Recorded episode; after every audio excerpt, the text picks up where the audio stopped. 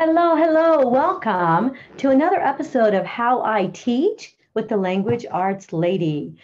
I'm really excited today to bring you episode number 11 because it is part one of a two part series called Original Short Story Writing and using uh, a darling, darling um, project from one of my Write for a Month books called Dumbo uh, level three. So this is pretty much um, fifth, sixth, seventh, eighth, ninth in there. Definitely uh, eighth, ninth, seventh, eighth, and ninth graders will have a lot more success with it because it does have all of the story writing elements. So without further ado, let me just get some housekeeping things out of the way first.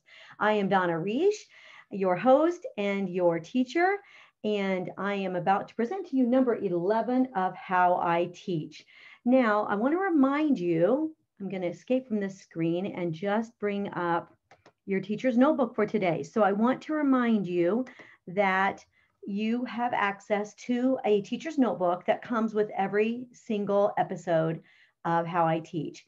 And uh, particularly this particular one specifically um, has uh, nearly an, in, well, really does have an entire two week story writing project over episodes number 11 and num- episodes 11 and 12 so this these two episodes are definitely a um, how i teach teachers notebook that you will not want to miss number 11 and 12 because um, i'm going to teach you how i teach story writing in middle school junior high and then on even on into high school some.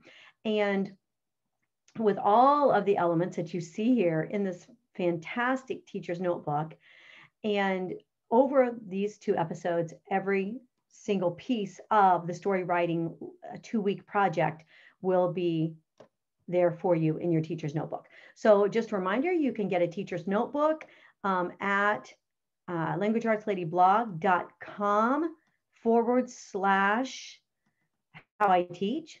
All of them are there, or you can get the entire one. Let me see back here where it tells that. You can get the entire one uh, at languageartsladyblog.com forward slash teacher's notebook. So that has the entire, um, all of the episodes so far in that teacher's notebook, all of the pages, all of the worksheets, all the outlining spaces, all the checklist challenges, everything that I have taught so far. So uh, again, this is a multifaceted, multi-sensory, if you want to call it that, approach to learning how I teach. And what I mean by that is, let me get to the, the right recording here, the right slide. What I mean by that is that you have the option of watching it at YouTube or at how or at Language Arts Lady blog in video form. You also have the option of listening to it at your favorite podcast provider um, specifically, I know it's at Podbean, iTunes, and you can listen to it and follow along with your teacher's notebook sheet. Um, or you can, like I said, can watch it on video with the PowerPoint slide slides. So the PowerPoint slides contain the exact same things as the teacher's notebook, but the teacher's notebook is printable for you. And uh, the how I teach PowerPoint slides that I'm going to be teaching from on video are half sheets, right? So um, the teacher's notebook is organized for you already in full size sheets. So following along on video is a great idea, and then printing off your teacher's notebooks to use with your students is another fantastic idea. So here we go. Excited, excited to bring you the original short story, um, part one and uh, we already had a short story. We've actually had a few stories. So you can catch those in the back of the PowerPoint or the back of the teacher's notebook, where you can get some free ones, some free lessons, where you can also buy some monthly downloads. And by the middle of the summer or so, individual lessons will be also be at Teachers Pay Teachers for you. Um, but in the meantime, we're putting up all of the Write for a Month books. And these are month long books. So this is coming from Write on Dumbo, level three, which is the uh, sixth, seventh, and eighth grade level. And um, it is based on the book slash movie slash character of Dumbo, the elephant. And prior to this, we had episode two with writing a very short story, and that was with Mowgli. And then had a lot of the same elements of today's story, except this is a little bit longer. And then we also had, um, and that was high school level. Um, and even though it was a bit the shorter than this project, um, it was much more difficult to do because a lot of times it's more difficult to do a write a longer writing project than a shorter writing project than it is to do a longer one um, when you are trying to keep it so tight and succinct. So there's a lot of that in that writing a very short story from um, How I Teach number two. Then we also had a twice told tale. Um, that was for fourth and fifth grade. That was Goldilocks. And so that had some story writing elements in it for sure. Episode number six. And then we had a dialogue story last time, which was episode 10, uh, which was for sixth through 12th grade. And that was two toys in the Darlings toy room in Peter Pan. Oh my word, cute, cute, cute projects. Very, very inviting. All right, so here we go with hit number 11. This is how I start all of my writing projects in all of my books, and it is an expectation page. Uh, we call it the overview page. And um, if you are looking in your teacher's notebook, it says at the top projects three and four, original animated elephant story. And if you're with me on PowerPoint, you can see that this is the two page overview. Now, this is tells the student and the teacher exactly what the project will entail.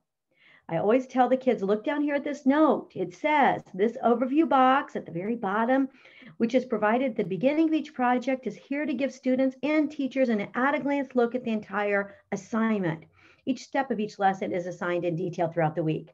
So a lot of times kids and parents can look at this box and say, we have to do all this. We have to write six paragraphs. We have to do uh, goals. We have to do obstacles. We have to do descriptions. We have to do dialogue. We have to do, you know, 48 to 60 total sentences. You know, oh, we have to do all that today? No, this shows what the whole project contains. Now, you don't have to use anything this detailed for your expectation explanations. Uh, that is explaining expectations to your students. You don't have to use something this extensive. This is just how I've done it for a long time, and it's my students have come to ex, uh, expect it on their big projects. They always expect everything laid out for them, and um, I like to go a little overboard with expectations. And I think this came from parenting seven children. Uh, we homeschooled seven kids for 32 years, and we actually had children at home for 35 years. And so, in that time frame, we became masters of expectation explanations. My husband was really, really good at it. And I was pretty good at it, but I had a lot more of it to do, right? Because I was with them for 10 hours more a day than he was. But, um, and so from that has just come my intense desire to give students what they need to know so they're not freaking out, right? How many of us as adults freak out because we don't know what is expected? So, this is going to be a short story about an elephant. It is going to be five paragraphs for basic students and six paragraphs for extension students. So, it's multi level. Um, but because they are going to have some dialogue in their story, um, we tell them, I tell them actually to count their sentences. And you'll see when we look at the sample how a paragraph could just contain one sentence of dialogue, right? If you were with me in episode number 10, the dialogue story for 6th through 12th grade students, you learned, um, and you probably already know this, that every time a, par- a speaker changes, the paragraph changes right? So because of that, when it comes to including dialogue in stories, I have students count total sentences. Now I know I preach a lot about words make up sentences, sentences make up paragraphs, paragraphs make up reports, stories, essays, projects, writing projects, book reports, memoirs, everything, right? And then those things make up books, of course. And so with that, I really, really focus on the paragraphs because a paragraph is a unit of thought. And so I teach kids all the time a paragraph is a unit of thought. If you change thoughts, you change paragraphs. But dialogue changes that game, right? And then uh, I have we have to go back and say, okay, now the exception to that is when you are writing with dialogue. So when you're writing with dialogue, we change paragraphs every time a speaker changes. And so that is why when it comes to story writing with dialogue, we count Roman numeral four here on the expectation box.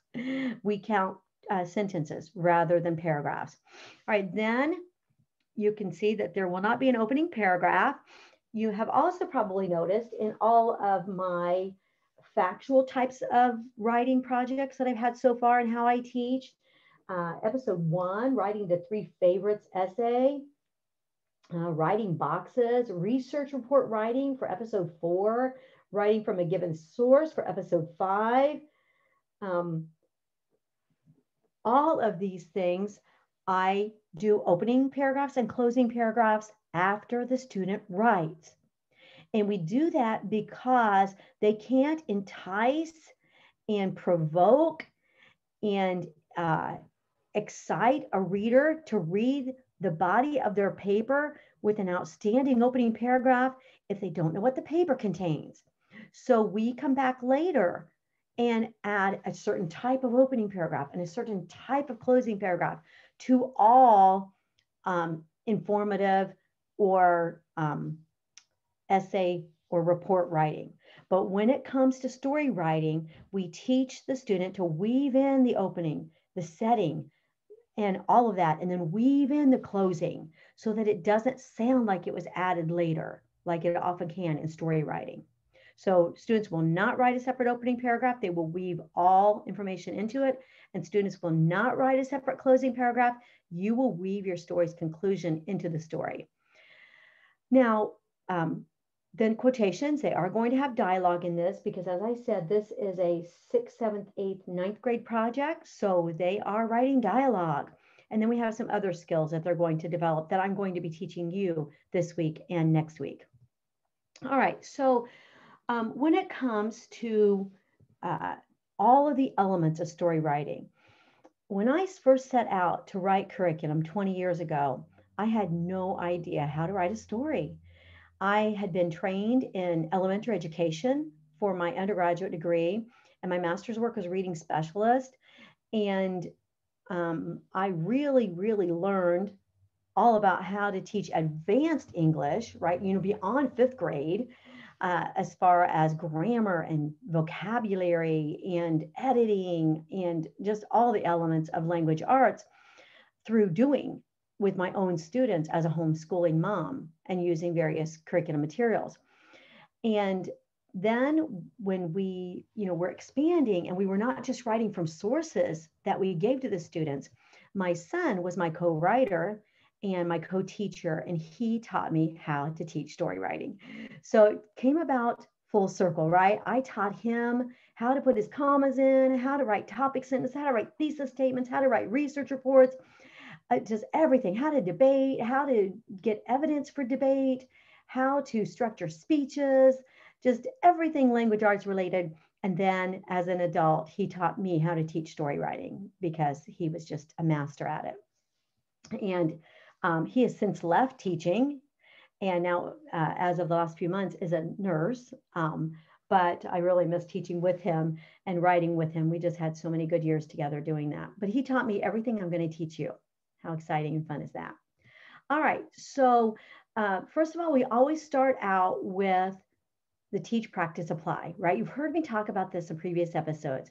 So we are going to teach the elements of story writing, right? Again, I'm not going to ask a student to do something that I have not equipped them to do, right? I'm not going to say, okay, you go write a story, make it about an elephant, and you know have it be make believe and have them have elephants and animals talking and um, you know go do that right we're not going to do that to students we are going to give them all of the tools that they need to write well we're going to give them all of the tools that they need to complete the project that we're asking them to complete so we have two major teaching aspects right there expectations well outlined for the student and then tools, right? The tools and the skills that they need to complete the project. So here we go. Let's get some skills. So the protagonist must have a goal. So we teach them who the protagonist is, Um, I will say that depending on when you get these books, they may have a different look and a different layout uh, because as we get them up in Teachers Pay Teachers, we are doing some other things with layout. So they might look just a little bit different than this. Um, I should start mentioning that because we're getting them up over there the next um, month or two. All right, so the protagonist is the main character. All right, now I always like to teach with from what the students already know. So I always say, what do you already know? What do you already know? What do you already know? Right? They know so much. We all know so much. We just don't realize how much we know. And the same thing is true with students. Tell them you know so much more than you think you know. So I have them highlight the word pro here in this heading, level lesson A. And then I draw an arrow to the margin and they write four. Pro means four. Okay. I don't know why, but for a number of years, I remember thinking the protagonist was the bad guy.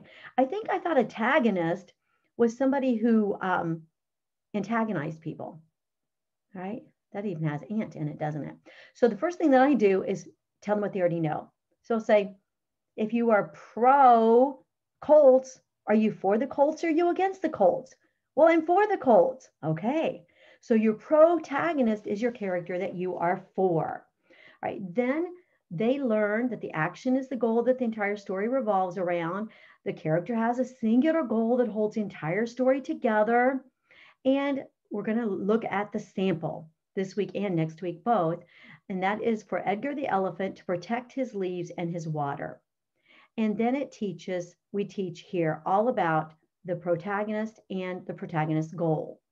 And then we have them practice. So in the teach, practice, apply model that I've discussed in earlier episodes, we teach the material, we have them practice it in exercises and so forth, especially when it comes to grammar and usage.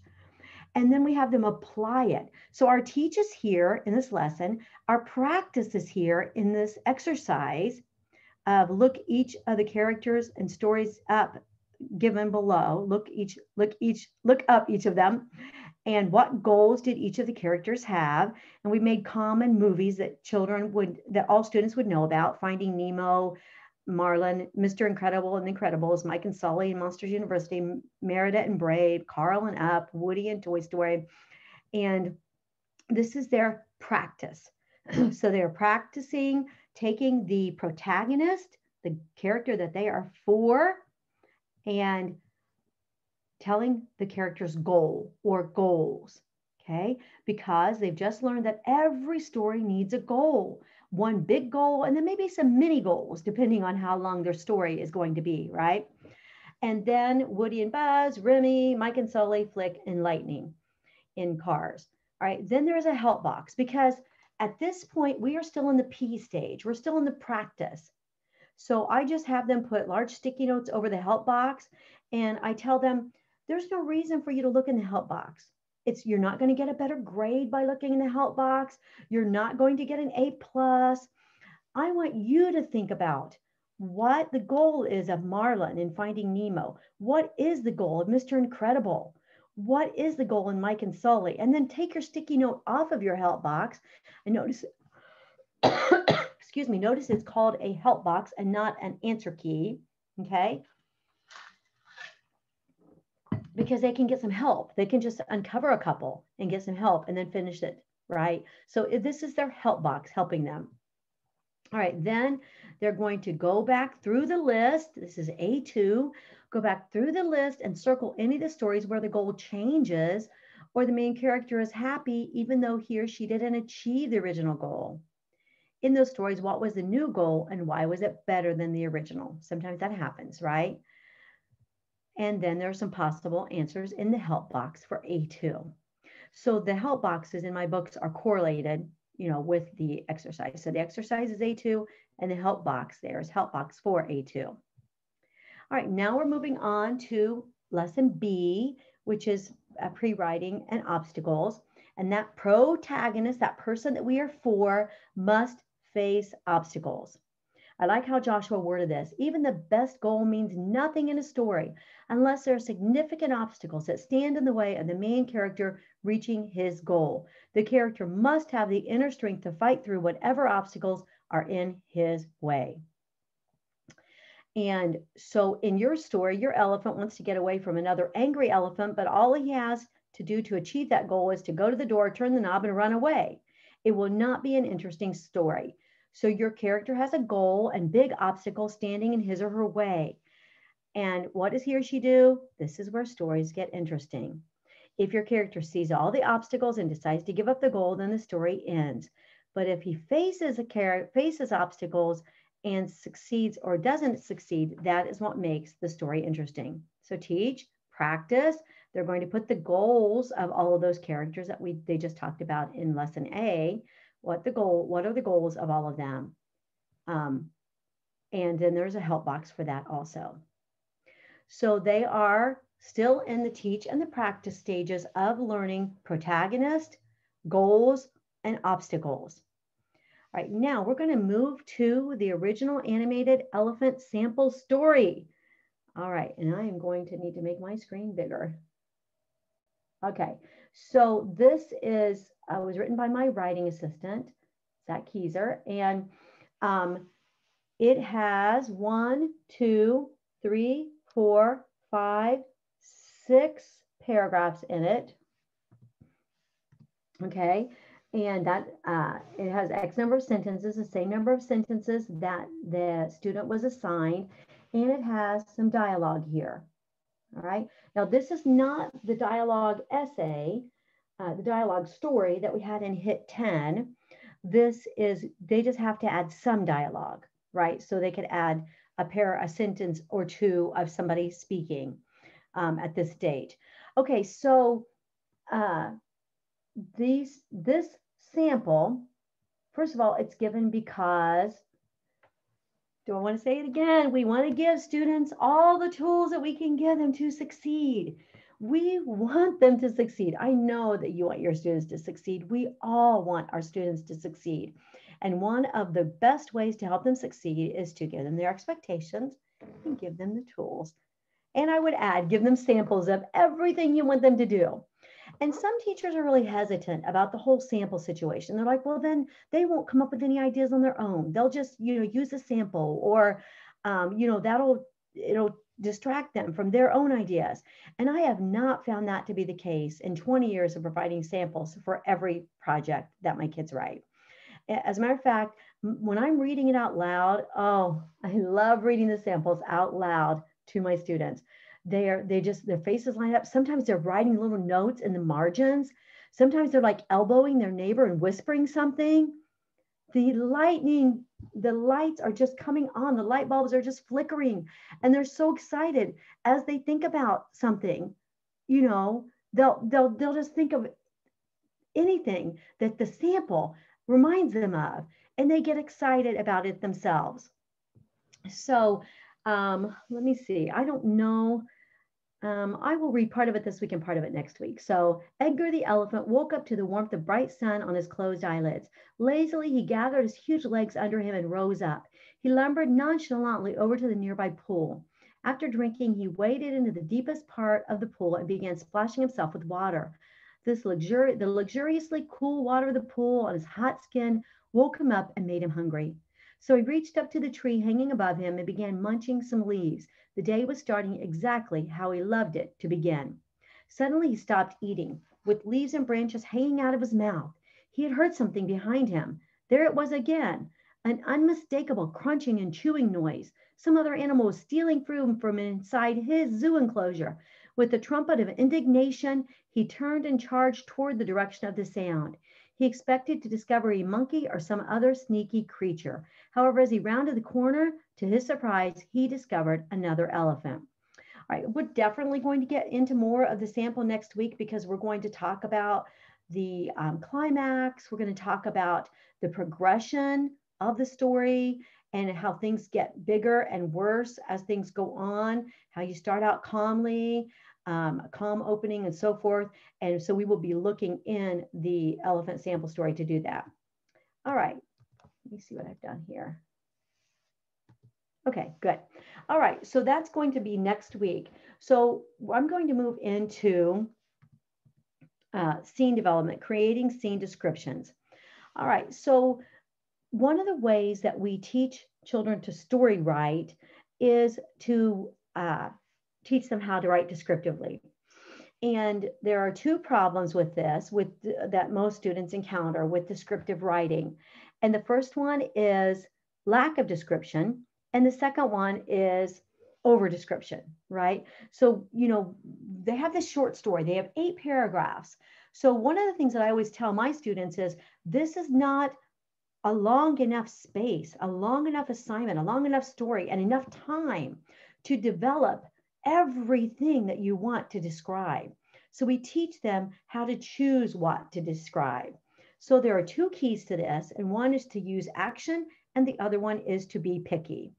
So we teach them, first of all, not to use being, helping, and linking verbs alone. So what this means is rather than saying the window pane was glossy, we tell them take out the was. Now what can you say? The window pane glistened. Yes, much better. And so that is why I'm really big on teaching being, helping, and linking verbs. We've grouped them all together into this BHL verb song, be a helper link verb song.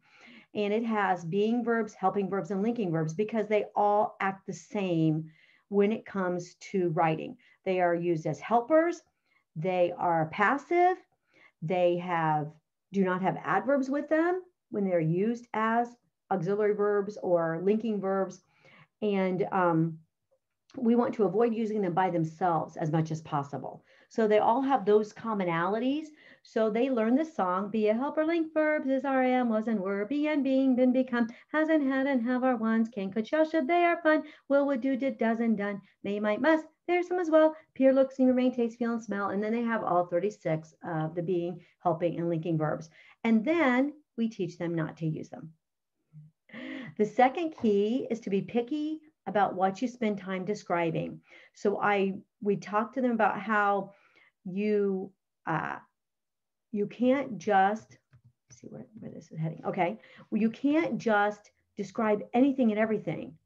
You have to only describe the things that have direct impact on your story, your, your goals, your obstacles, your character right?